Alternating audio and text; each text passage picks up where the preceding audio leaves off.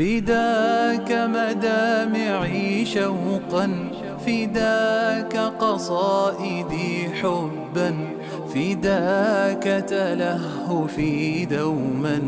لوجهك يا رسول الله أفكر منذ مبعثك فقد أحببت أمتك وقد أديت واجبك. بصدق يا رسول الله. فداك مدامعي شوقا فداك قصائدي حبا فداك تلهفي دوما. لوجهك يا رسول الله. أهلا وسهلا حياكم الله. عمرو بن العاص أستدعي للمثول بين يدي النبي صلى الله عليه وسلم. وأتاه وهو يتوضأ فصعد فيه رسولنا صلى الله عليه وسلم النظر ثم طأطأ وقال إني أريد أن أبعثك على جيش فيسلمك الله ويغنمك وأرغب لك من المال رغبة صالحة. قلت يا رسول الله ما أسلمت من أجل المال ولكني أسلمت رغبة في الإسلام وأن أكون معك. فقال يا عمرو نعم المال الصالح للمرء الصالح ونعم الجيش الصالح جيش عمرو هذا. سمع عمرو تلك الكلمات الجميلة وأطاع قائده وانطلق بجيشه الذي كان ضمنه رجال سبقوا.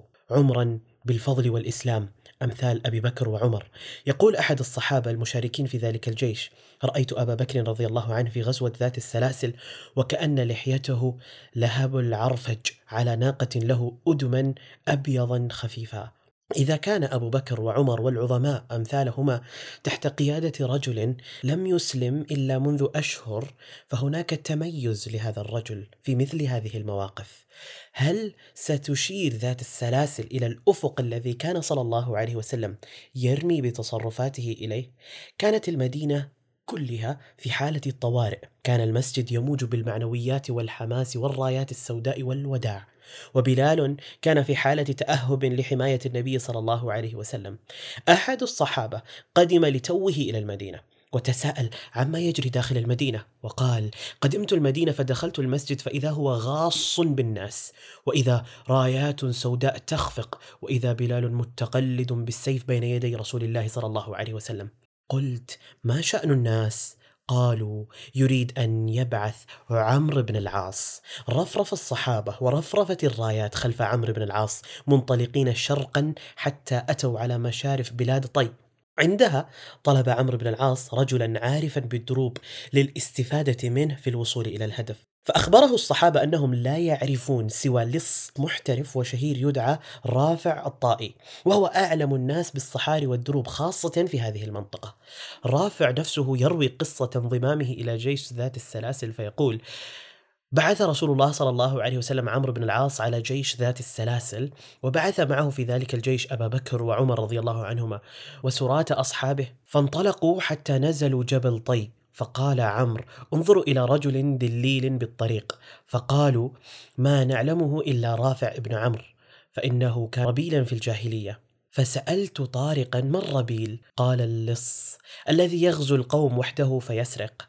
ويذكر أحد الصحابة بعض أساليب رافع في البقاء حيا في الصحاري بعد أن ينجح في سرقاته فيقول إنه كان لصا في الجاهلية وكان يعمد إلى بيض النعام. فيجعل فيه الماء ويضعه في المفازة للاستفادة منه بعد فراره حيث يدرك العطش من يلاحقه بينما يرتوي هو من ذلك البيض المفرغ المليء بالماء المفرق في الصحراء. وافق رافع على مرافقة جيش عمرو بن العاص لكن الغريب في الأمر أن أحد الصحابة تمكن من سرقة هذا اللص الطائي الشهير بل وأسره وأجبره على التعلم. لكن قبل أن نعرف ذلك دعونا نسير مع هذا الجيش المؤمن الذي أصابه الجوع ولم يستطع رافع أن يقدم له شيئا من بيض النعام، لكن عوف بن مالك الأشجعي صاحب المجاهد اليماني وخصم خالد بن الوليد يتبرع للقيام بشيء قد يخفف من جوع بعض رفاقه. يقول عوف رضي الله عنه: غزونا وعلينا عمرو بن العاص وفينا عمر بن الخطاب وأبو عبيدة بن الجراح فأصابتنا مخمصة شديدة. فانطلقت ألتمس المعيشة فألفيت قوما يريدون ينحرون جزورا لهم فقلت إن شئتم كفيتكم نحرها وعملها وأعطوني منها ففعلت فأعطوني منها شيئا فصنعته ثم أتيت عمر بن الخطاب فسألني من أين هو؟ فأخبرته فقال أسمعك قد تعجلت أجرك وأبى أن يأكله ثم أتيت أبا عبيدة فأخبرته فقال لي مثلها وأبى أن يأكله فلما رأيت ذلك تركتها. لم يبرر الجوع لأبي بكر وعمر وأبي عبيدة وعوف رضي الله عنهما أن يتناولوا لقمة شكوا في إباحة مصدرها. وكأن الصديق يجعل من جهالة تحديد أجرة الذبح مبررا لتركها. وكأنه يقول لعوف أنه لابد من تحديد الأجرة قبل القيام بالعمل المتفق عليه. وحكمة الإسلام هي في إقصاء أسباب النزاع بين يد العامل وصاحب العمل لا سيما إذا كان الاثنان مسلمين. فالاقتصاد الإسلامي اقتصاد أخلاقي قبل كل شيء وليس كاقتصاد اليهود والمشركين الذي يتسم بالمراباة والاستغلال واللا أخلاقية، لكن المدهش أن أبا بكر الصديق بعد هذا كله يقوم بسلب بعض أشياء رافع الطائي. السرقة هنا ليست على طريقة رافع الطائي، بل على طريقة أبي بكر الصديق رضي الله عنه وفي وضح النهار وعلى مرأى من الجميع. ففي تلك الأجواء الباردة وفي الليالي الباردة كان دفء أبي بكر وعطفه يغمران رافعا حتى أحس بقلبه ومشاعره بين يدي الصديق. كان رافع مأخوذا بصاحب رسول الله صلى الله عليه وسلم ورفيق عمره وكأنه قد هبط عليه من السماء. يقول رافع لما كان غزوة ذات السلاسل قلت اللهم وفق لي رفيقا صالحا فوفق الله عز وجل أبا بكر رضي الله عنه. فكان ينيمني على فراشه ويلبسني كساء له من أكسية فدك فإذا أصبح لبسه ولا يلتقي طرفه حتى يخله بخلال أي يجمع طرفي ثوبه بعود أو إبرة ولذلك صار رافع ينادي أبا بكر يا ذا الخلال ويواصل رافع حديثه فيقول رافقت أبا بكر في غزوة ذات السلاسل وعليه كساء له فدكي يخله عليه إذا ركب ونلبسه أنا وهو إذا نزلنا. كانت مشاعر أبي بكر الفياضة تعرف طريقها إلى أحوج الناس إليها. ولم يكن هناك أحوج إلا الرعاية والعطف من هذا الشقي الهائم في البراري والجريمة. قدم له أبا بكر كرما وخلقا ساحرين جعلته يتعلق به دون غيره ومارس أبو بكر دور الداعيه الناضج الناضج بالتربيه المحمدية السخية. لم يحدثوا عن الإسلام. جعل أخلاق الإسلام تتحدث إليه تغطيه وتدفئه وتحنو عليه. جعل أخلاق الإسلام تقله وتضلله حتى ذهل عن كل شيء سوى الإسلام. استحضر دفاتره وحسابات عمره وأحصى ماله وما عليه فرأى بقلبه الذي ولد اليوم على يد أبي بكر. أشياء جميلة ورائعة تمر بين يديه وهو غافل عنها. رأى بذلك القلب. كم هي المسافة بينه وبين هؤلاء القوم الذي يتولى بنفسه إرشادهم إلى دربهم. هي المسافة بين من يحلق في الأجواء وبين من ينحشر في الجحور. رايات سوداء لكن القلوب بيضاء. ترفرف في سعادة غامرة. لا خمر لا سباب لا بغضاء ولا عداوة. نظافة وطهارة وانتظام وصلاة وحب لا مثيل له. أما هو فسطو وقتل ونهب وغدر وخمر وفر وحياة أذل من حياة حيوان تطارده كل وحوش الأرض. تلك هي حال رافع الطائي وهو يرافق جيش الإسلام. حتى اقتربوا من جيش المشركين عندها بدأت ملامح الدهشه تحدق بعمرو بن العاص الذي بدأ يتصرف بغرابة أثارت الكثير من الجيش. مما حدى بعمر بن الخطاب إلى التوجه نحو عمرو بن العاص ليطالبه بتفسير مقنع أو ليوقفه عند حد يراه عمر ومن معه رضي الله عنهم. يقول أحد الصحابة فلما انتهوا إلى مكان الحرب أمرهم عمرو أن لا ينوروا نارا فغضب عمر وهم أن وهم أن ينال منه. قال عمر لأبي بكر لم لم يدع عمرو الناس أن يوقدوا نارا؟ ألا ترى إلى هذا الذي منع الناس منافعهم؟ فقال أبو بكر دعه قائما والله رسول الله صلى الله عليه وسلم علينا. فنهاه أبو بكر رضي الله عنه وأخبره أنه لم يستعمله رسول الله صلى الله عليه وسلم عليك إلا لعلمه بالحرب. فهدأ عمر رضي الله عنه والتزموا طاعة الأمير رغم فضل الكثير منهم عليه وسبقهم إياه في الدخول إلى الإسلام. وكان أبو بكر رضي الله عنه أرفع الصحابة منزلة وأعلم الناس برسول الله صلى الله عليه وسلم وأعلم الناس بمراده صلى الله عليه وسلم الذي خفي على كثير منهم. لذا لجأوا إليه ووسطوه بينهم وبين عمرو بن العاص. عله يأذن لهم بإشعال النار وسط هذا الزمهرير الذي لا يخففه سوى أكوام من الحطب واللهب. فتوجه أبو بكر ليشفع لهم عند أميرهم فكان رد الأمير أشد من ذلك الزمهرير وأقسى منه. لقد منع الناس أن يوقدوا بالليل نارا. فكلموا أبو بكر رضي الله عنه فكان رد الأمير أشد من ذلك الزمهرير وأقسى. زملوك إلي لا يوقد أحد منهم نارا إلا ألقيته فيها. إلى هذه المسافة وصلت الصرامة بعمر بن العاص رضي الله عنه. لم يأبه لتلك الوساطة التي تقدم بها خير الأمة رغم تقديره الشديد لصاحبها. لكن يبدو أن لدى عمرو من المبررات ما يدفع به إلى هذا المستوى من الشدة. وبالفعل فقد كان العدو على مقربة من جيش المسلمين الذي تأهب من الغد وأخذ أوامره وخططه من أميره لينفذها كما صدرت. ودارت معركة كانت نهايتها للمؤمنين.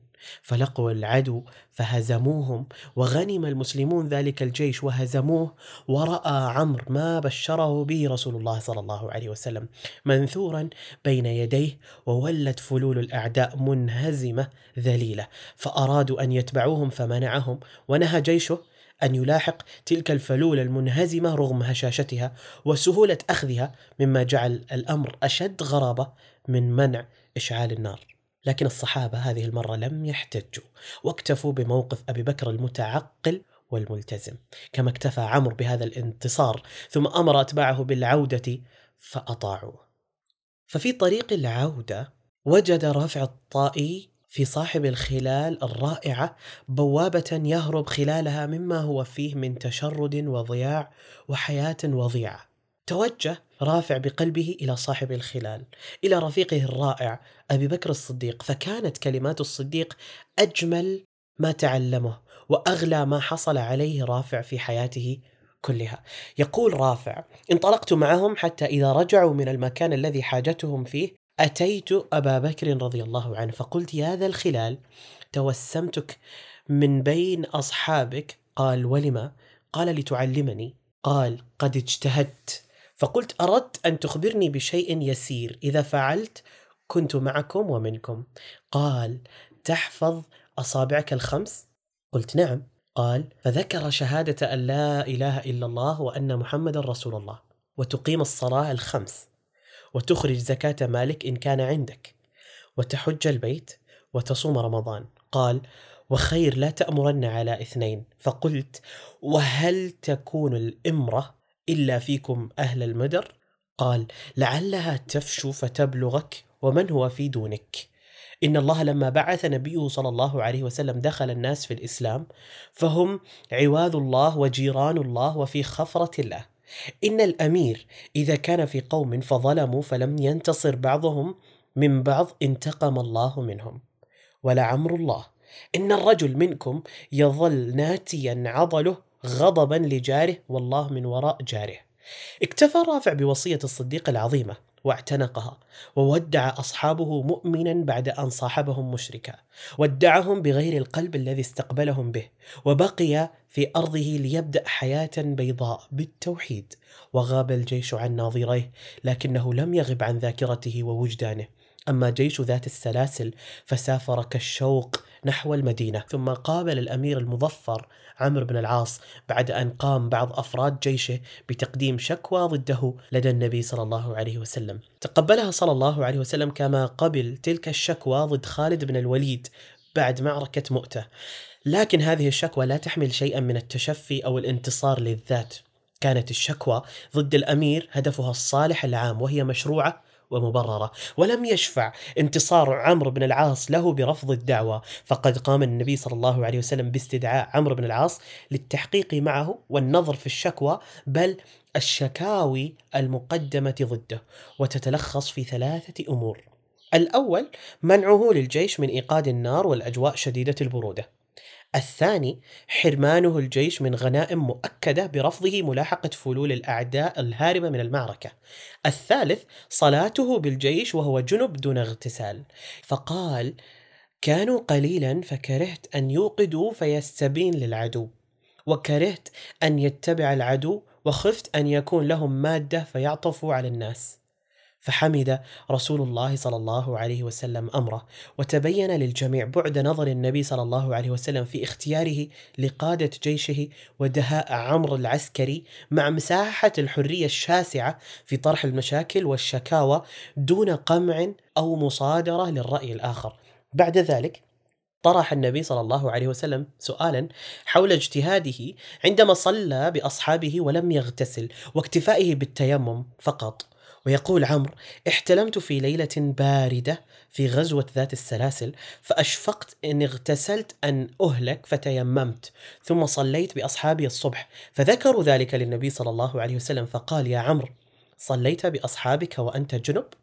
فأخبرته بالذي منعني من الاغتسال وقلت إني سمعت الله يقول ولا تقتلوا أنفسكم إن الله كان بكم رحيما. فضحك رسول الله صلى الله عليه وسلم ولم يقل شيئا. انتصارات لعمرو بن العاص في الحرب والسلم.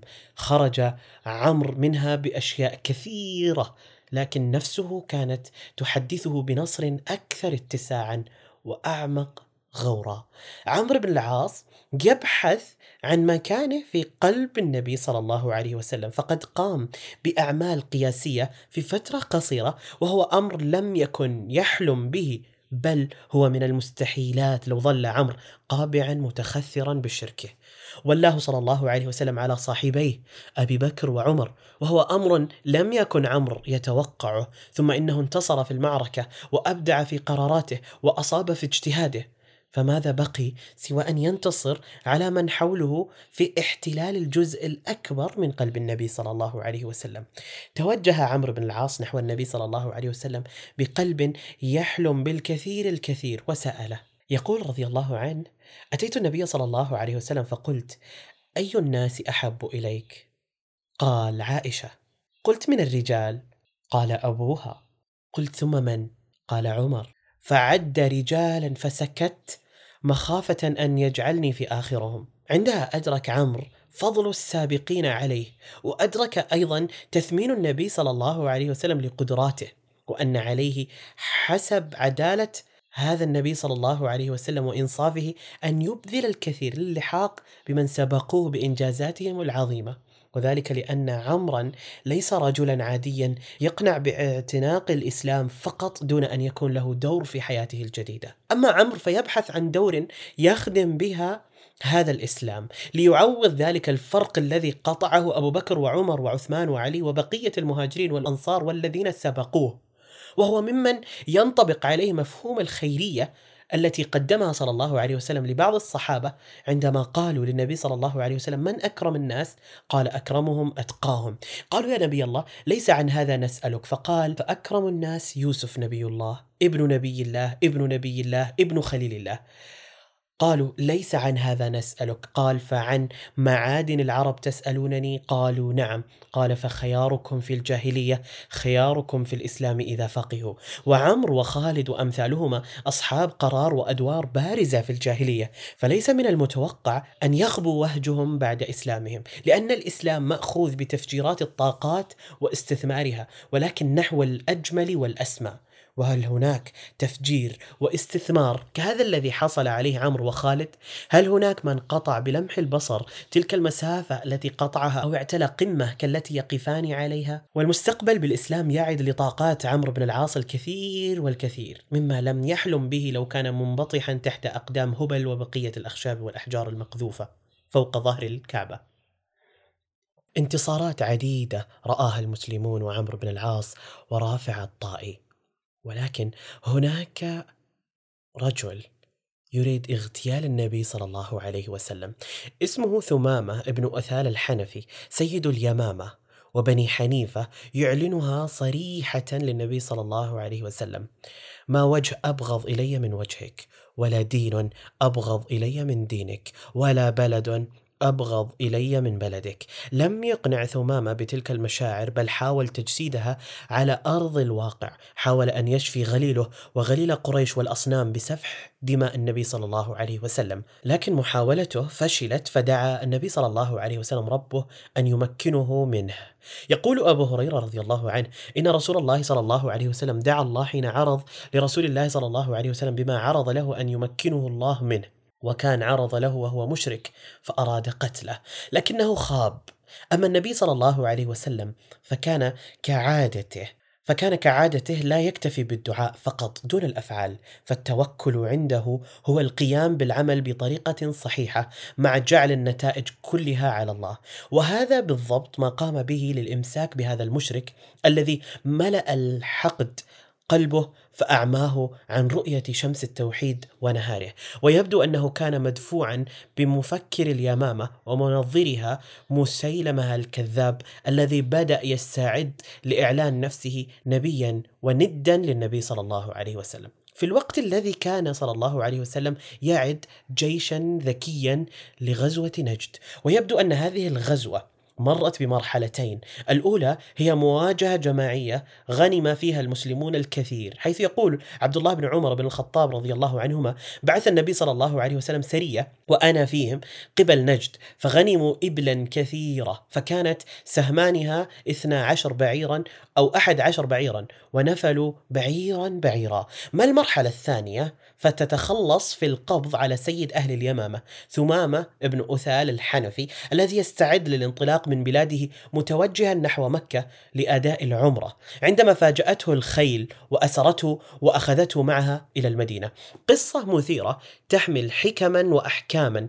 عندما بعث رسول الله صلى الله عليه وسلم خيلا قبل نجد فجاءت برجل من بني حنيفة يقال له ثمامة ابن أثال سيد أهل اليمامة. فربطوه بسارية من سواري المسجد. فخرج إليه رسول الله صلى الله عليه وسلم فقال ماذا عندك يا ثمامة؟ فقال عندي يا محمد خير إن تقتل تقتل ذات دم وإن تنعم تنعم على شاكر وإن كنت تريد المال فسل تعطى منه ما شئت.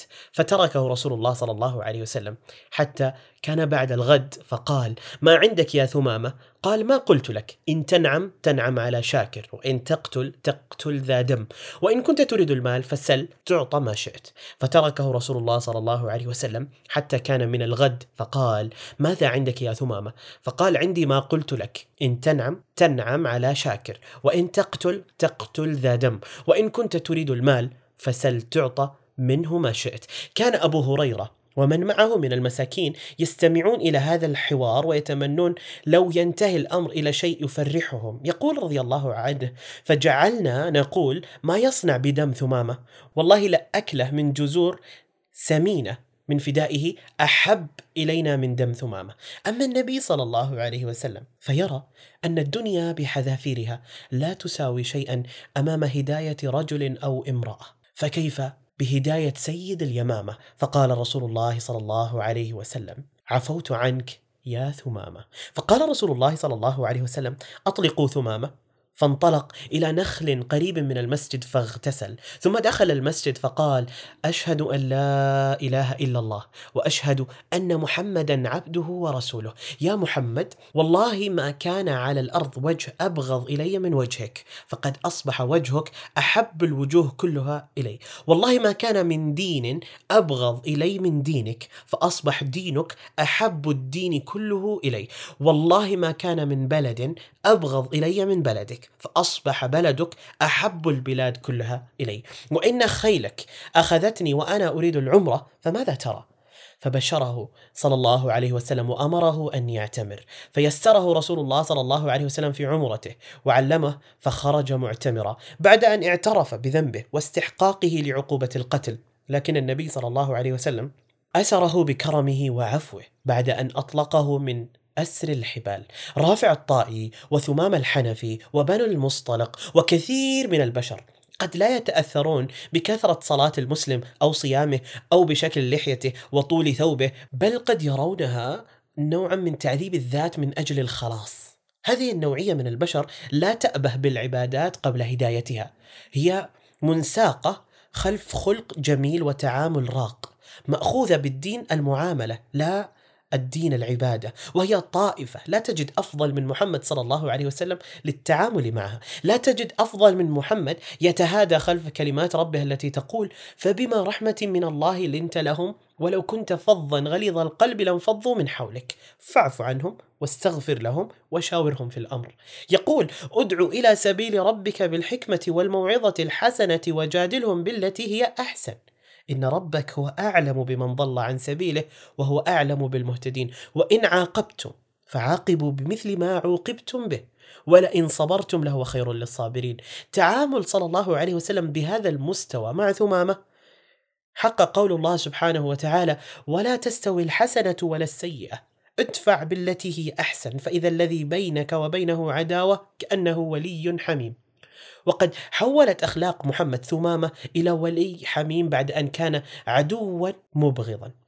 وادعى ثمام نبيه صلى الله عليه وسلم وأحبابه الجدد متجها إلى مكة بقلب آخر وشخصية أخرى وأهداف أرقى وأسمى. وكأنه اغتسل بنهر حياة جديدة وتوجه نحو قريش. بعد أن اغتسل وصلى ركعتين فقال النبي صلى الله عليه وسلم لقد حسن إسلام أخيكم. فلما قدم مكة قال له قائل أصبوت؟ فقال لا ولكني أسلمت مع رسول الله صلى الله عليه وسلم. ولا والله لا يأتيكم من اليمامة حبة حنطة حتى يأذن فيها رسول الله صلى الله عليه وسلم. وانصرف إلى بلده ومنع الحمل إلى المكة حتى جهدت قريش، لقد رجع فحال بين أهل مكة وبين الميرة من اليمامة حتى أكلت قريش الدماء، ادفع بالتي هي أحسن، كلمات قليلة حولت أرض اليمامة إلى ربيع في قلب النبي صلى الله عليه وسلم وسيف في يده، أما قريش فتأكل الدم بسبب حصار اليمامة الاقتصادي، بعد أن دعا النبي صلى الله عليه وسلم عليها فكان ثمامة استجابة الدعاء وعندما أشرفت قريش على الهلاك انطلق زعيمها أبو سفيان كارها مستغيثا بالمدينة باحثا عن مخرج لأزماته المتسارعة والثقيلة مستغلا قرابته ومصاهرته للنبي صلى الله عليه وسلم علها تنقذه مما هو فيه. أبو سفيان في المدينة يطلب الرحمة من هذا الحصار ويستغيث وقد علم عبد الله بن مسعود بمجيئه فقال إن قريشا ابطاوا عن الإسلام فدعا عليهم النبي صلى الله عليه وسلم فقال لهم اللهم أعني عليهم بسبع كسبع يوسف. فأخذتهم سنة حتى هلكوا فيها وأكلوا الميتة والعظام. ويرى الرجل ما بين السماء والأرض كهيئة الدخان فجاءه أبو سفيان فقال يا محمد جئت تأمرنا بصلة الرحم وإن قومك قد هلكوا فادعوا الله. فقرأ فارتقب يوم تأتي السماء بدخان مبين. يغشى الناس هذا عذاب أليم. ربنا اكشف عنا العذاب إنا مؤمنون. أنى لهم الذكرى وقد جاءهم رسول مبين. ثم تولوا عنه وقالوا معلم مجنون. إنا كاشف العذاب قليلا إنكم عائدون. استمر الوضع على ما هو عليه. حتى جهدت قريش فكتبوا إلى رسول الله صلى الله عليه وسلم يسألونه بأرحامهم أن يكتب إلى ثمامة يخلي حمل الطعام ففعل رسول الله صلى الله عليه وسلم وعفى عنهم. لكن قريش لم تتأثر بذلك العفو ولم تتعظ لم تدرك الدرس جيدا فقدت مبررات البقاء على جاهليتها ووثنيتها ولم يبقى لها سوى العناد. العناد هو آخر اساور قريش التي بقيت لها. لكن العناد تحول إلى قشرة خفيفة تستر بها عورة الشرك وعيوبه وفضائحه. كانت الجزيرة العربية كلها وما حولها تترقب نهاية حاسمة وقريبة، فلم يبقى في صف قريش إلا حلفاء الاصنام الذين وقعوا معها حلفا بعد صلح الحديبية وهم بنو بكر. لكن يبدو أن الظروف لا تساعد قريشا كثيرا فحتى هؤلاء الحلفاء لم تعد لهم أهمية تذكر فقد تحولوا إلى فخ يدني البقاء فيه قريشا كل يوم من حتفها. حتى جاءت تلك الليلة المشؤومة على قريش وحليفتها بكر عندما قررتا الانتحار عند نبع الوتير. ليلة اتفق الطرفان قريش وبنو بكر على استغلال الليل للغدر بالقبيلة التي حالفها المسلمون عند توقيع صلح الحديبية وهي قبيلة خزاعة ومباغتتها. وقد خطط طرفاء المؤامرة أن تتم العملية بالسرية حتى لا يعلمها النبي صلى الله عليه وسلم ولا حتى خزاعة. وكأن العملية من بقايا السلب والنهب الجاهلي. يقول أحد الصحابة كان في صلح رسول الله صلى الله عليه وسلم يوم الحديبية بينه وبين قريش أنه من شاء أن يدخل في عقد محمد وعهده دخل ومن شاء أن يدخل في عقد قريش وعهدهم دخل. فتواثبت خزاعة فقالوا نحن ندخل في عقد محمد صلى الله عليه وسلم وعهده. وتواثبت بنو بكر فقالوا نحن ندخل في عقد قريش وعهدهم. فمكثوا في تلك الهدنة نحو السبعة أو الثمانية عشر شهرا. ثم إن بني بكر الذين كانوا دخلوا في عقد قريش وعهدهم وثبوا على خزاعة الذين دخلوا في عقد رسول الله صلى الله عليه وسلم وعهده ليلا بماء لهم يقال له الوتير قريب من مكة فقالت قريش ما يعلم بنا محمد وهذا الليل وما يرانا أحد فأعانوهم عليهم بالكراع والسلاح فقاتلوهم معهم للضغن. على رسول الله صلى الله عليه وسلم والنيل منه ولو معنويا. لكن ذلك الليل لم يستطع طمس وجوه المجرمين الذين مزقوا معاهدة الحديبية التي تطرفوا في شروطها وتغطرسوا ومع كل هذا لم يلتزموا بها. لم يستطع الظلام إخفاء تلك الجريمة. فقد تمكن بعض رجال خزاعة من التعرف على المجرمين فأمرت خزاعة أحد رجالها واسمه عمرو بن سالم كي ينطلق نحو المدينة لطلب النجدة من النبي صلى الله عليه وسلم ففعل.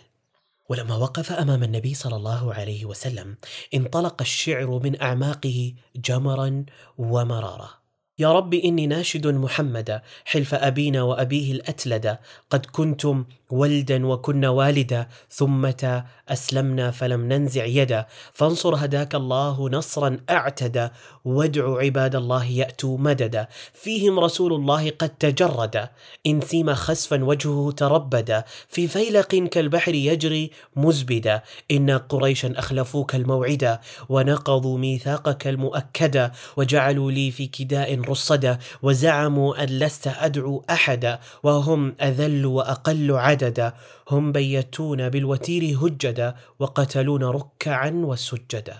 فقال رسول الله صلى الله عليه وسلم نصرت يا عمرو بن سالم فما برح حتى مرت عنانة في السماء. فقال رسول الله صلى الله عليه وسلم إن هذه السحابة لتستهل بنصر بني كعب. وأمر رسول الله صلى الله عليه وسلم الناس بالجهاز. كتمهم مخرجه وسأل الله أن يعمي عليهم قريش خبره حتى يبغتهم في بلادهم. فهذه الجريمة لن تمر دون عقاب رادع يوقف قريش ومن معها عند حدهم ولن يوقفهم عند حدهم إلا إجراء بالغ الصرامة. لن يوقف تأمرهم وكفرهم إلا فتح مكة. فهذا النوع من البشر يستنفذ من كل طاقات الإقناع والسلام والعفو والحكمة والموعظة الحسنة. بل هو ينظر إلى هذه الأنماط السلوكية في الدعوة على أنها ضرب من ضروب السذاجة والسطحية والغباء. تستحق الانتهازية والاستغلال والمماطلة ما أمكن. هذا النوع لا يخضع للحق رغم سطوعه كالشمس في عينيه لكنه يسرع إليه إذا رأى شعاع الشمس منعكسا على شفرة سيف حاد.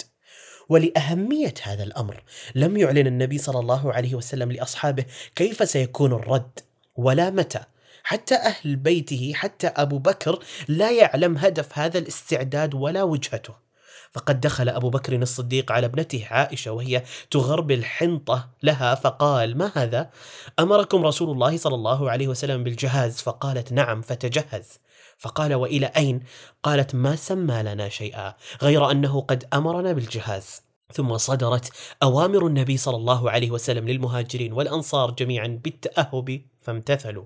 وبعث النبي صلى الله عليه وسلم إلى قياداته من بني سليم ومزينة فتطوع من بني سليم حوالي السبعمائة. أما مزينة فتجاوزوا هذا العدد ليصلوا إلى ألف مقاتل. وتداعت القوات من كل مكان في الجزيرة حتى توافر لدى النبي صلى الله عليه وسلم قوة ضاربة قوامها عشرة آلاف مقاتل. كل ذلك وهم لا يدرون إلى أين سيتوجه بهم النبي صلى الله عليه وسلم والمدهش في هذا الأمر أن شهر رمضان قد دخل على الأمة فلم يتزحزح النبي صلى الله عليه وسلم عن قراره بغزو مكة وتخليصها. يقول أحد الصحابة عن عدد القوات المتوفرة مضى رسول الله صلى الله عليه وسلم وأصحابه عام الفتح حتى نزل مر الظهران في عشرة آلاف من المسلمين فسبعت سليم وألفت مزينة وفي كل القبائل عدد وإسلام وأوعب مع رسول الله صلى الله عليه وسلم المهاجرون والأنصار فلم يتخلف عنه منهم أحد. وقد عميت الأخبار على قريش فلا يأتيهم خبر رسول الله صلى الله عليه وسلم ولا يدرون ما هو صانع. وهو مؤشر على مدى السرية التي أحاط بها النبي صلى الله عليه وسلم. هدف كل هذا الاستعداد الضخم الذي لم تشهد له الجزيرة العربية مثيلة. ولا أستبعد أن يكون كبار الصحابة يرجحون أن مكة هي الهدف القادم لكنهم لا يستطيعون البوح بذلك لأن التلفظ به يعني مزيد من البلبلة والإشاعات والإرجاف وإعطاء العدو فرصة للتأهب. وهم يعلمون أن النبي صلى الله عليه وسلم لا يريد ذلك كله لكن أحد أفاضل الصحابة من المهاجرين ورجال بدر العظماء قام بعمل خطير جدا لا يقوم به إلا منافق أو عدو لهذه الأمة. لقد كان هذا الصحابي الجليل لماحا فهم من هذه الجموع والترتيبات أن النبي صلى الله عليه وسلم لا يمكن أن يقصد بها قبيلة عادية من قبائل الجزيرة، فقد انتصر على كل القبائل التي واجهها بسرايا محدودة العدد محدودة التجهيز. لكن الأمر اليوم يحمل بين حروفه ضربة حاسمة ستغير وجه الجزيرة وأعماق من يسكنها. فلا يمكن أن تكون إلا أعظم قبيلة على أرض الجزيرة ولا يمكن أن تكون إلا أقدس البقاع على سطح الأرض. وهذا ما جعل انتقام قريش من ذوي المسلمين الضعفاء متوقعا. وكان أهل حاطب في مكة معرضين لانتقام طواغيت قريش في حالة مداهمتهم. وربما يستغلونهم كرهائن في حالة الانكسار وأشياء عديدة وثقيلة كالهموم تغرز حرابها في رأس حاطب. لكن حاطبا يعلم من هذه الجموع ومن معنويات قريش أن النصر محسوم للإسلام. أن النصر محسوم للإسلام وأهله فلن يضرهم أن يتصرف بطريقة تحمي أهله وهو يجزم أنها لن تعيق انتصار النبي صلى الله عليه وسلم. كتب حاطب خطابا. كتب فيه من حاطب ابن أبي بلتعة إلى أناس من المشركين من أهل مكة يخبرهم ببعض أمر رسول الله صلى الله عليه وسلم. ثم تسلل رضي الله عنه إلى مكان إحدى النساء المسافرات إلى مكة أو أرسلها هو بذلك الخطاب. لكن ومن باب السرية أيضا أمرها أن تخفي كتابه بضفائر شعرها. جبريل عليه السلام نزل يخبر النبي صلى الله عليه وسلم بصنيع حاطب.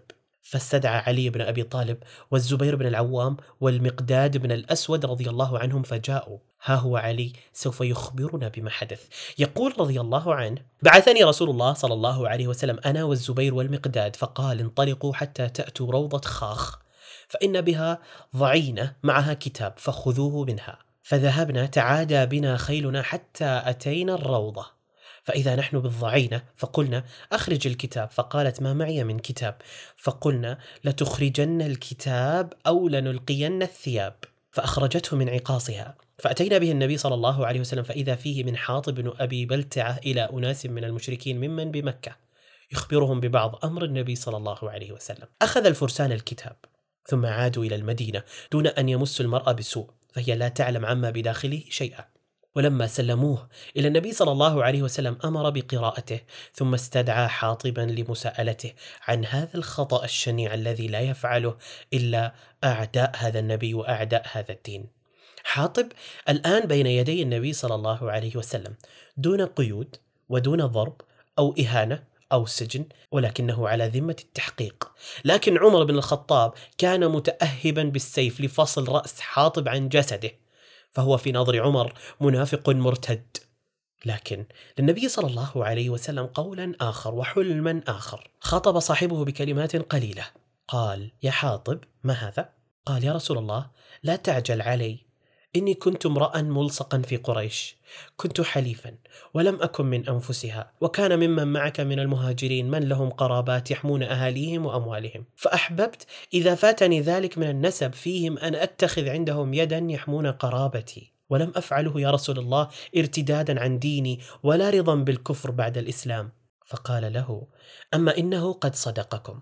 فقال عمر يا رسول الله دعني أضرب عنق هذا المنافق. فقال إنه قد شهد بدرا وما يدريك لعل الله اطلع على من شهد بدرا فقال اعملوا ما شئتم فقد غفرت لكم. فأنزل الله السورة. يا أيها الذين آمنوا لا تتخذوا عدوي وعدوكم أولياء تلقون إليهم بالمودة وقد كفروا بما جاءكم من الحق. يخرجون الرسول وإياكم أن تؤمنوا بالله ربكم إن كنتم خرجتم جهادا في سبيلي وابتغاء مرضاتي. تسرون إليهم بالمودة وأنا أعلم بما أخفيتم وما أعلنتم. ومن يفعله منكم فقد ضل سواء السبيل.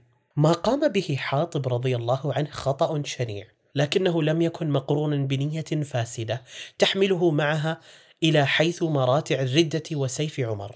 كان الدافع خوفا على الأهل كان تصرفا تمليه حالة ضعف بشرية يمر بها الجميع ويتجاوزها القليل. ومع ذلك لم تفلح تلك النية السليمة في تمرير ذلك الخطاب. لكن في هذه القصة ردع لأي حكم بالردة والسيف قبل المسألة والتثبت واكتشاف الدوافع الحقيقية. تلك الدوافع التي اكتشف حاطب أنه كان ضعيفا جدا أمامها. واكتشف أيضا كم هو مخطئ وكم هي ثقيلة تلك المسؤولية التي يحملها تجاه أمته وأسرار دولته. ندم حاطب ندما شديدا. فوجد النبي صلى الله عليه وسلم واحة تقول الندم توبة. ووجد الإسلام يحتفظ له برصيد أودعه أيام بدر. وما زال يتنامى ولا يزال إلى يوم البعث.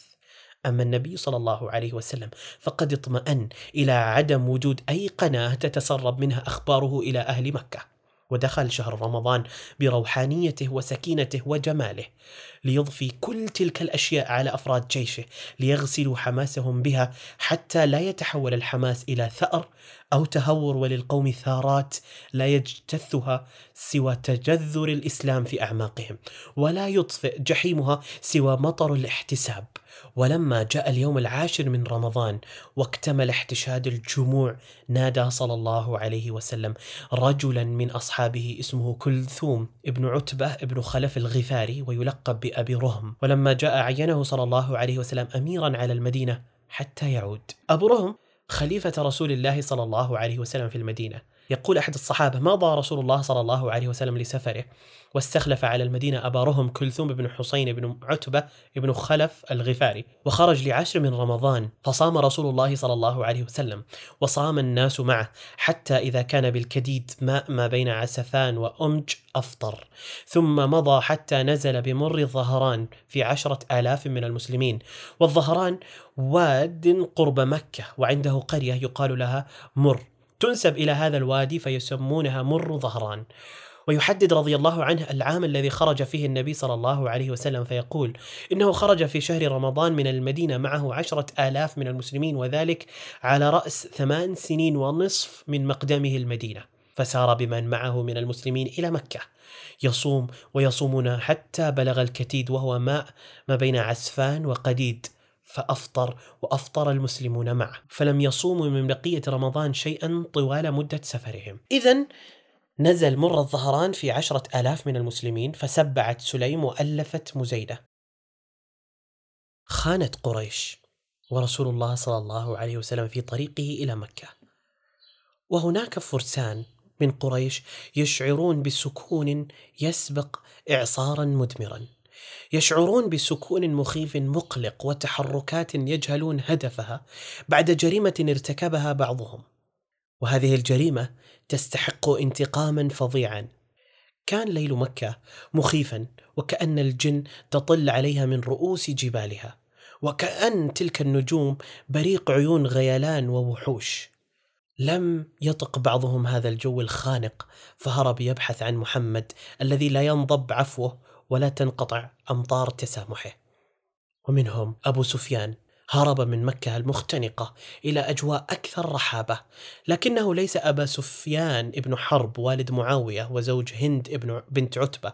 إنه أبو سفيان بن الحارث وهو ابن عم النبي صلى الله عليه وسلم الحارث بن عبد المطلب وبصحبته ابن له صغير ومعه أيضا ابن عمة النبي صلى الله عليه وسلم واسمه عبد الله بن أبي أمية بن المغيرة وخرج آخرون لتنقيب الأرض بحثا عن شيء يريح هذه الأنفس والأرواح المتعبة.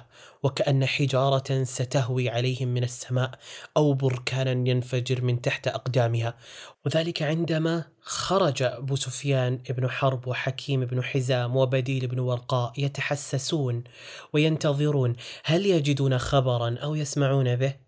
وقد كان العباس بن عبد المطلب أتى رسول الله صلى الله عليه وسلم ببعض الطريق. وقد كان أبو سفيان بن الحارث بن عبد المطلب وعبد الله بن أمية بن المغيرة قد لقيا رسول الله صلى الله عليه وسلم فيما بين مكة والمدينة فالتمسا الدخول عليه فكلمت أم سلمة فيهما فقالت يا رسول الله ابن عمك وابن عمتك وصهرك. قال لا حاجة لي بهما. أما ابن عمي فهتك عرضي وأما ابن عمتي وصهري فهو الذي قال لي بمكة ما قال. فلما أخرج إليهما بذلك ومع أبي سفيان بني له فقال والله ليأذنن لي أو لآخذن بيد ابني هذا ثم لنذهبن في الأرض حتى نموت عطشا. فلما بلغ ذلك رسول الله صلى الله عليه وسلم رق لهما ثم أذن لهما فدخلا وأسلما. وعفى عنهما صلى الله عليه وسلم تلك القائمة الطويلة من الجرائم بحقه. فكان ذلك العفو جمرا قذفه صلى الله عليه وسلم في مجمرة بين أضلع أبي سفيان بن الحارث. فتعالى الشعر من صدره ذكريات وزفرات ومشاعر حركت مشاعر النبي صلى الله عليه وسلم. فقام بحركة تنضح بالعتاب على ابن عمه وقسوته معه وهو الذي لم يؤذه يوما ولم يؤذي مشاعره. فأنشده أبو سفيان قوله في إسلامه واعتذاره مما كان مضى فيه فقال لعمرك أني يوم أحمل راية. لتغلب خيل اللات خيل محمد. لك المدلاج الحيران أظلم ليلة. فهذا أوان الحق أهدي واهتدي. فقل لثقيف لا أريد قتالكم وقل لثقيف تلك عندي. هداني هاد غير نفسي ودلني إلى الله من طردت كلي. فلما أنشد رسول الله صلى الله عليه وسلم إلى الله من طردت كل مطرد. ضرب رسول الله صلى الله عليه وسلم في صدره فقال أنت طردتني كالمطرد. تلك الضربة المعاتبة لم توقف نزيف الشعر فقد تدفق أبو سفيان ندما وحزنا وقال أفر سريعا جاهدا عن محمد وأدعي ولو لم أنتسب لمحمد. هم عصبة من لم يقل بهواهم وإن كان ذا رأي يلم ويفندي. أريد لأرضيهم ولست بلافظ مع القوم ما لم أهد في كل مقعدي.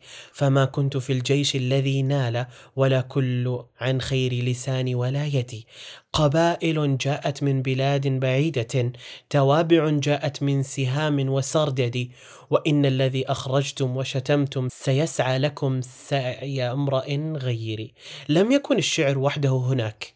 الطفولة أيضا في طريق النبي صلى الله عليه وسلم. لئن كانت الطفولة أحد الأشياء التي يستسلم قلب النبي صلى الله عليه وسلم لها فإن الحديث عنها وعن براءتها يذهب عناء الطريق إلى مكة.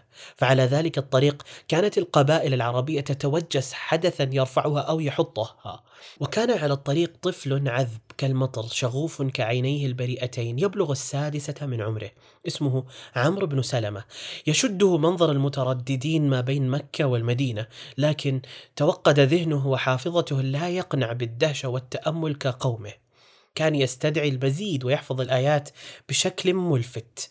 ويبدو أن قصر ثوبه الوحيد يتيح له خفة الانطلاق خلف الرائح والجائي. وكان والده سفير قومه للمسير خلف هذا الجيش المتوجه نحو مكان مجهول. يقول هذا الطفل عن نفسه وعن قومه وعن عرب الجزيرة كنا بماء ممر الناس وكان يمر بنا الركبان فنسألهم ما للناس ما للناس ما هذا الرجل؟ فيقولون يزعم أن الله أرسله أوحى إليه أو أوحى الله بكذا. فكنت أحفظ ذلك الكلام وكأنما يقر في صدري.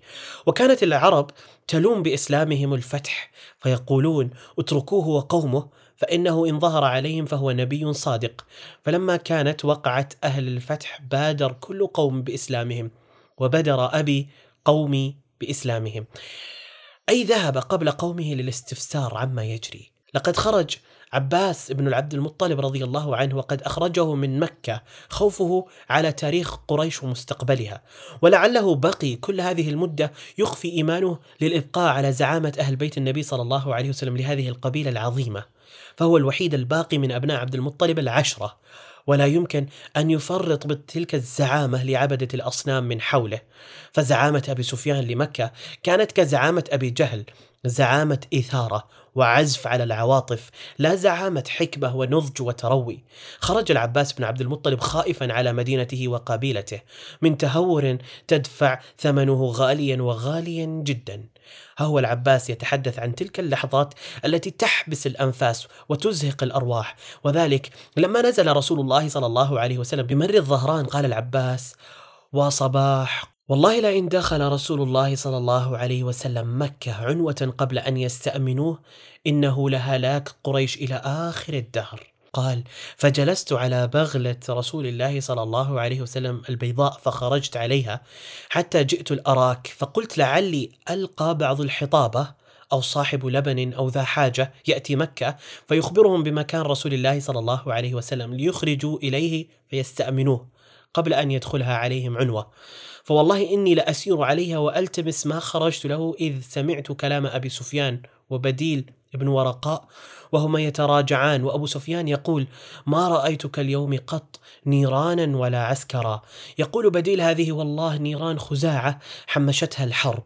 يقول أبو سفيان خزاعة والله أذل وألأم من أن تكون هذه نيرانها وعسكرها. قال فعرفت صوته فقلت يا أبا حنظلة. فعرف صوتي فقال أبو الفضل فقلت نعم. قال ما لك فداك أبي وأمي؟ فقلت ويحك يا أبا سفيان هذا رسول الله في الناس وصباحا قريش والله. قال فما الحيلة فداك أبي وأمي؟ قلت والله لئن ظفر بك ليضربن عنقك فاركب معي هذه البغلة حتى آتي بك رسول الله صلى الله عليه وسلم أستأمنه لك. فركب خلفي ورجع صاحباه إلى مكة. أما العباس فكان خائفا على صديقه أبي سفيان وكان خوفه في موضعه فقد رآه عمر بن الخطاب ففرح فرحا شديدا بتمكنه منه.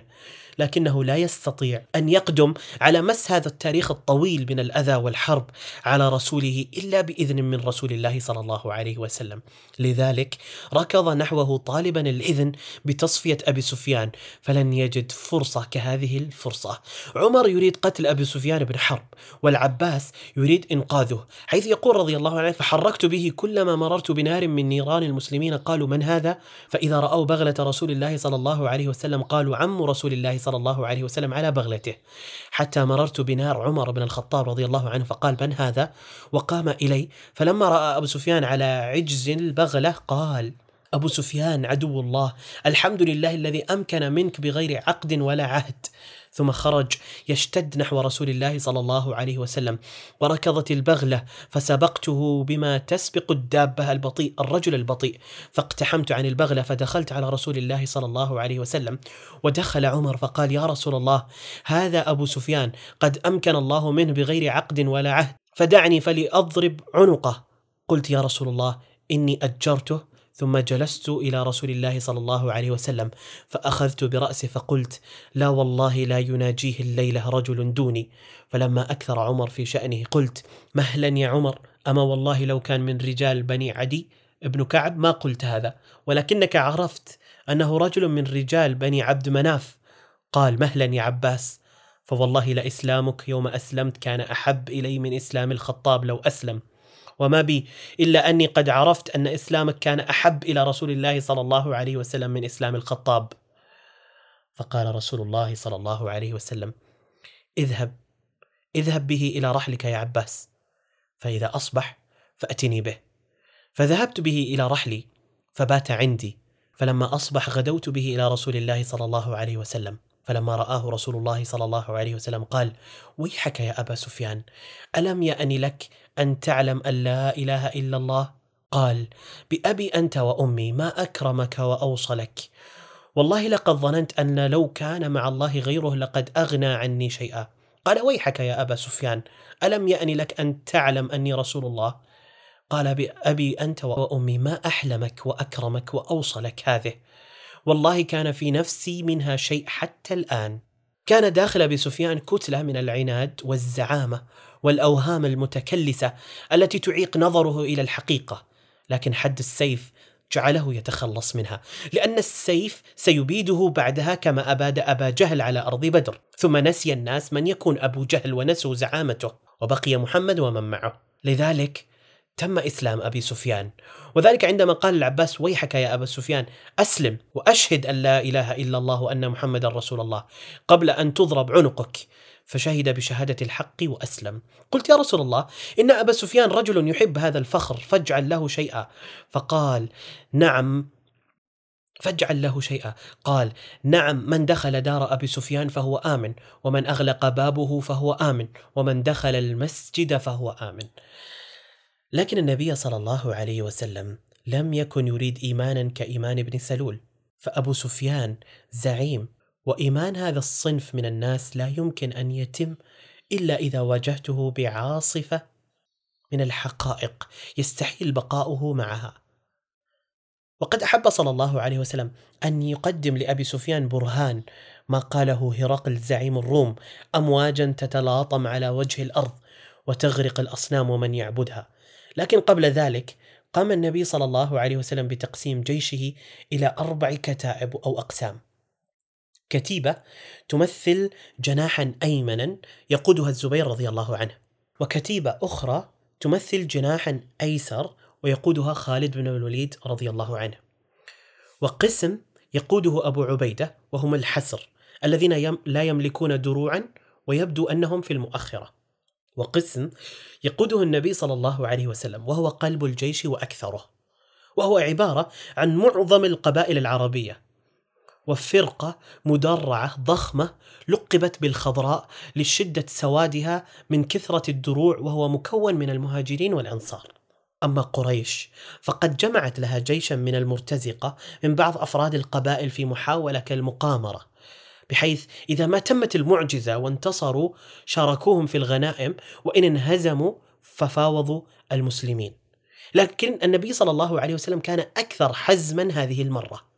فقد قرر حصد كل من يقاوم من تلك القوات المرتزقة وغيرهم. وخص الأنصار وحدهم دون غيرهم بتنفيذ هذه المهمة. وهذا الحصد هو ما بقي من خيارات استنفذتها قريش كلها. أبو هريرة رضي الله عنه كلف بمهمة تجميع الأنصار. ها هو يقول أقبل رسول الله صلى الله عليه وسلم فدخل مكة فبعث الزبير على أحد الجنبتين وبعث خالد بن الوليد على اليسرى وبعث أبا عبيدة على الحسر فأخذوا الوادي. ورسول الله صلى الله عليه وسلم في كتيبته وقد بعثت قريش أوباشا لها وأتباعا لها فقالوا نقدم هؤلاء وإن كان لهم شيء كنا معهم. وإن أصيبوا أعطينا ما سألوا.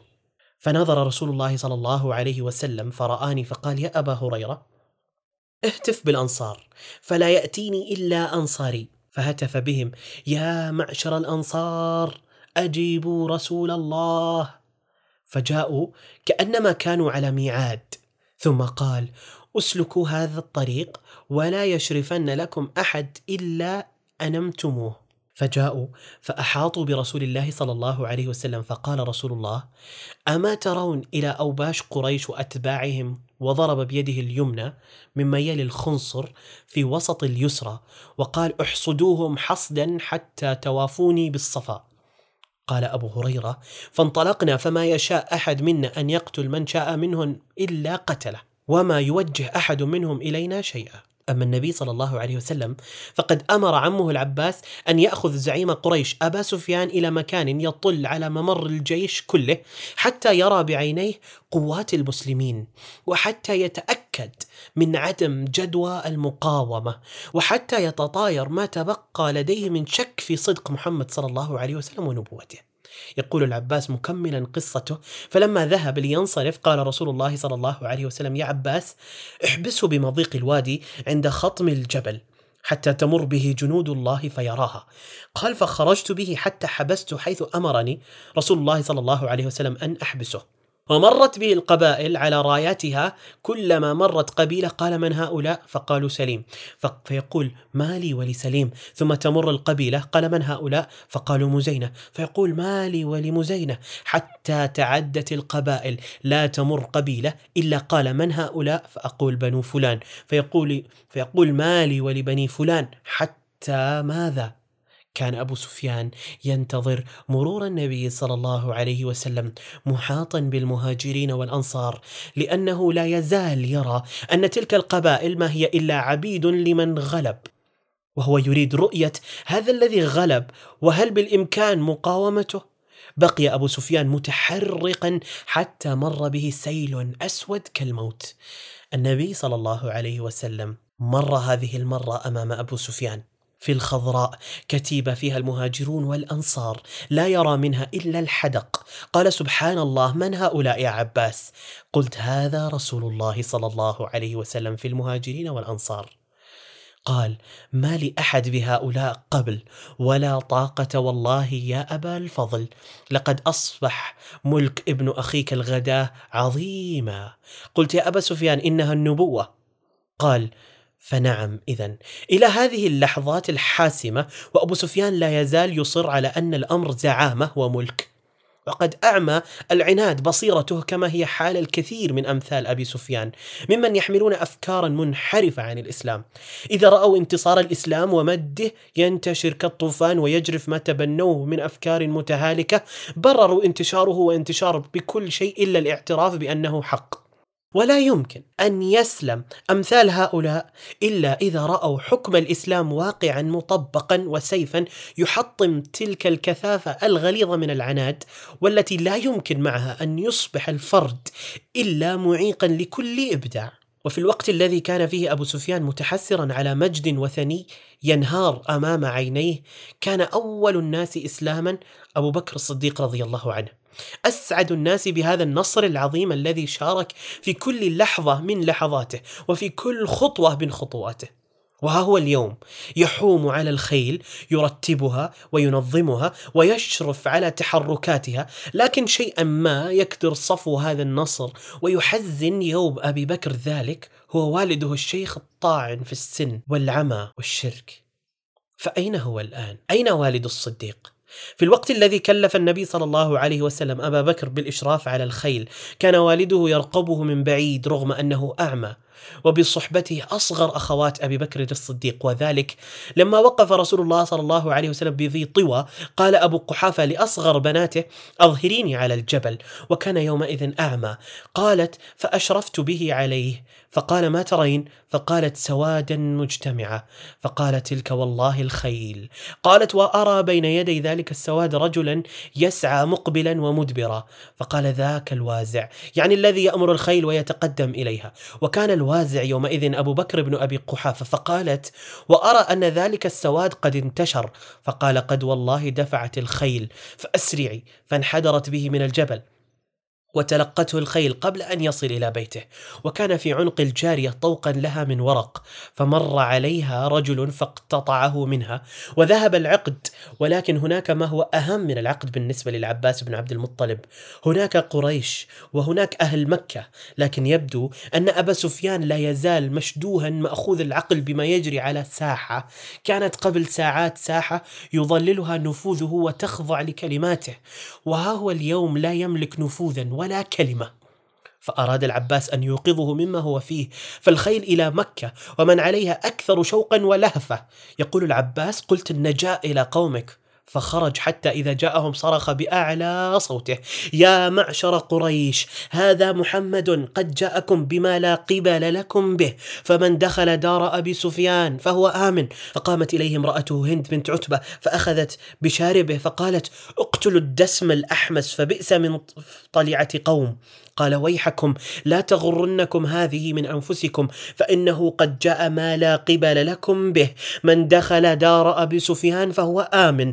قال ويلك وما تغني عنك دارك؟ قال ومن أغلق بابه فهو آمن ومن دخل المسجد فهو آمن. فتفرق الناس إلى دورهم وإلى المسجد. يطاردهم الموت في كل شبر طاردوا فيه النبي صلى الله عليه وسلم وأصحابه.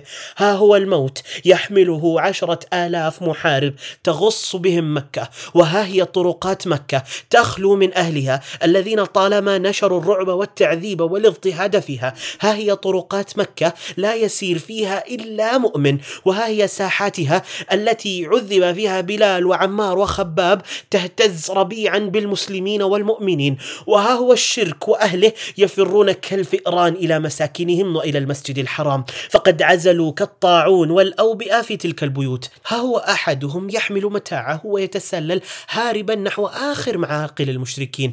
إنه وحشي. قاتل حمزة عم النبي صلى الله عليه وسلم وحبيبه. لم يستطع أن ينعم بحريته التي حصل عليها والتي دفع ثمنها غاليا جدا. ومع ذلك فهو يشعر بجبال مكة تتحول إلى حتف يكاد يطبق على صدره ويشعر بفداحة جرمه وكأن هؤلاء العشر آلاف قد جاءوا لأخذ بثأر حمزة. لذلك فر وحشي ليجد أبواب الطائف مفتوحة لاستقباله. لنترك وحشي ونعود إلى الصحابة الذين يعودون إلى بيوتهم ومراتع طفولتهم وبيت ربهم دون قيد أو شرط أو طعنة أو ضربة سوط. أين أبو جهل؟ أين أبا لهب وأمية وعقبة ليشهدوا هذا المنظر الذي عاشوا لاغتياله واغتيال من يتمناه؟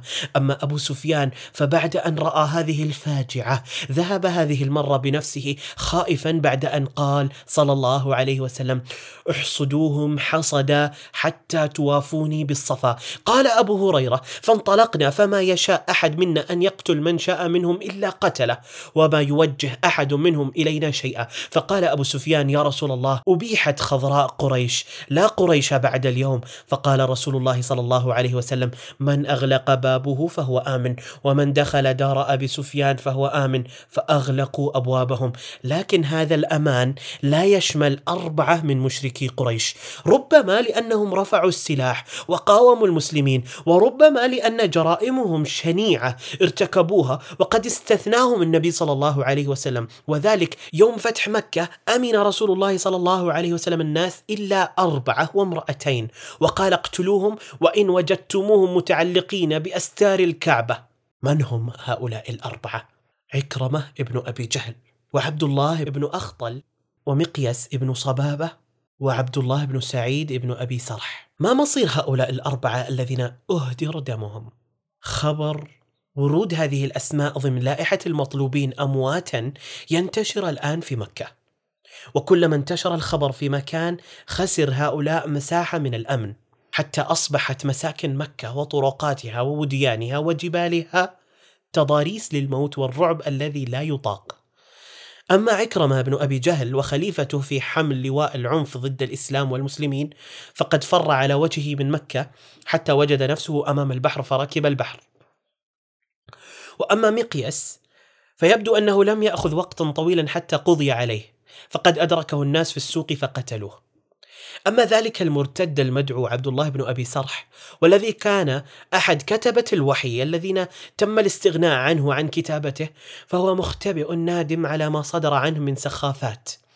فالنبي صلى الله عليه وسلم ما زال حيا والوحي لم ينقطع عنه ينزل كل يوم وجبريل يراجع لمحمد عليه السلام كل عام ما نزل من القرآن وبالتحديد في كل رمضان من كل عام. أما ابن أبي سرح فقد خسر شرف الكتابة وشرف الأمانة وشرف الفروسية والنصر وهو الآن يفتش عن ثقب إبرة يهرب من خلاله.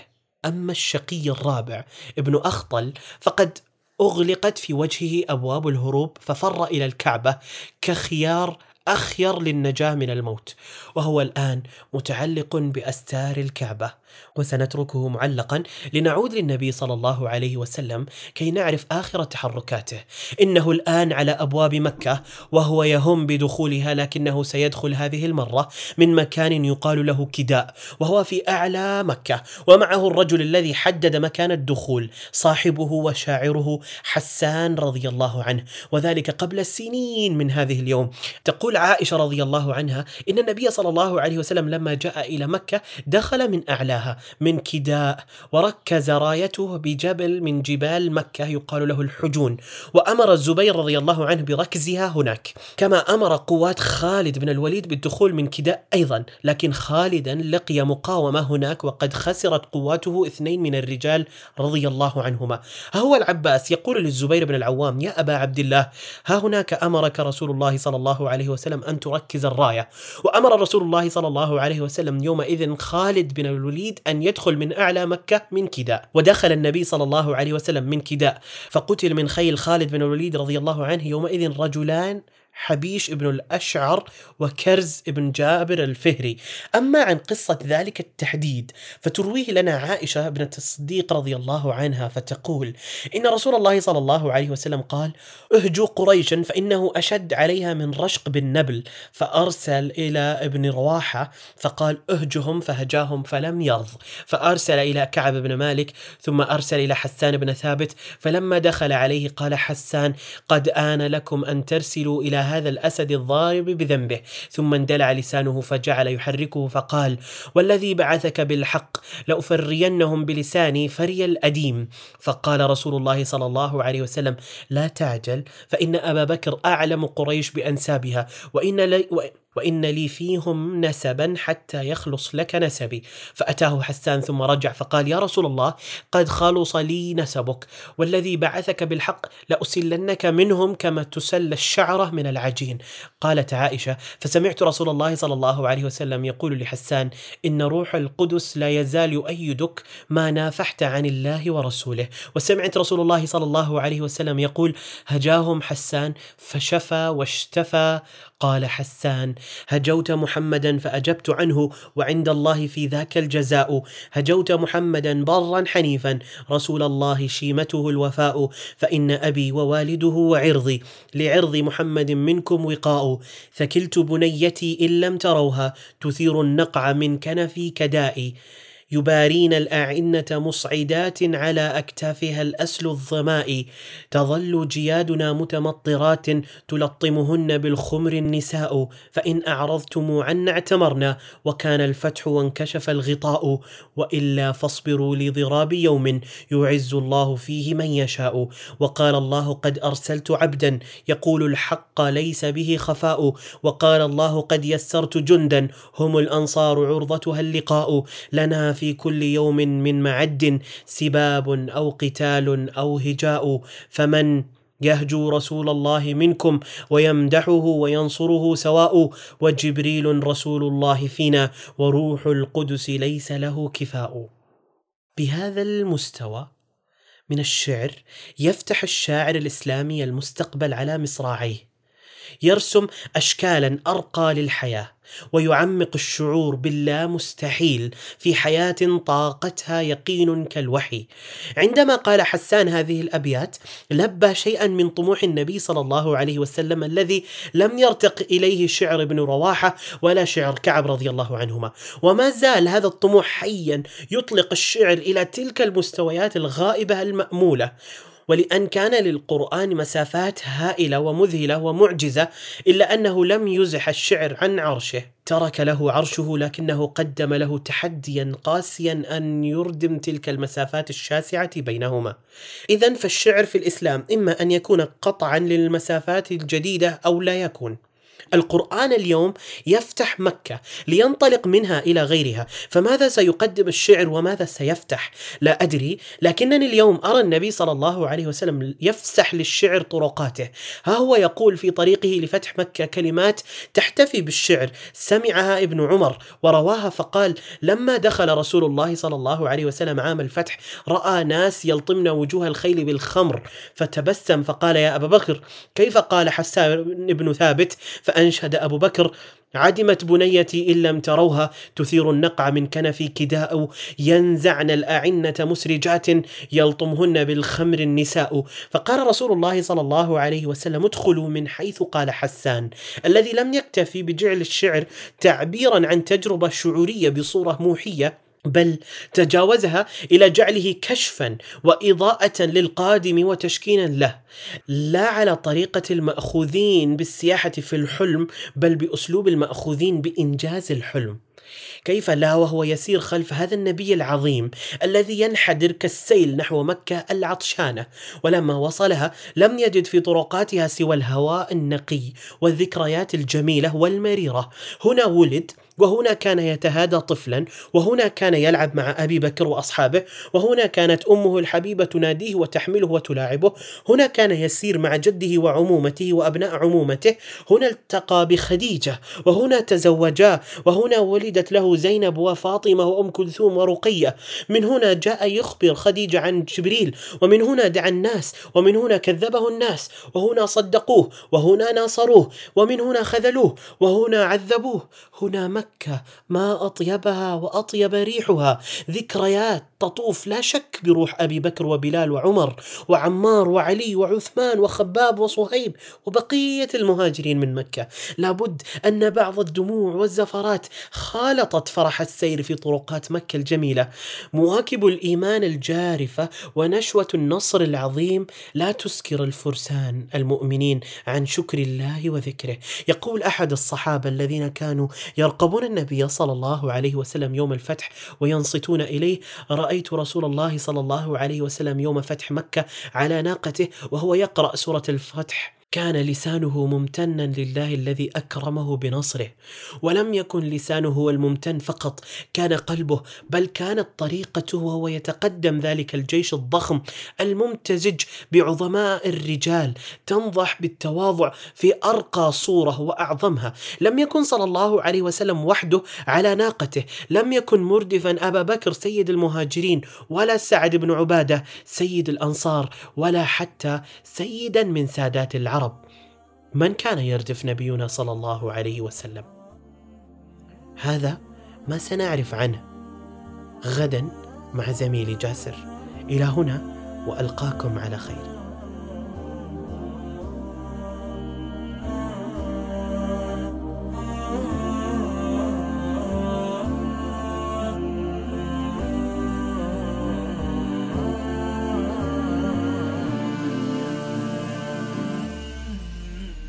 فداك مدامعي شوقا فداك قصائدي حبا فداك تلهفي دوما.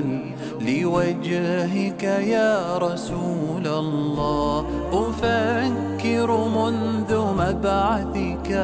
فقد أحببت أمتك وقد أديت واجبك بصدق يا رسول الله. فداك مدامعي شوقا فداك قصائدي حبا فداك تلهفي دوما لوجهك يا رسول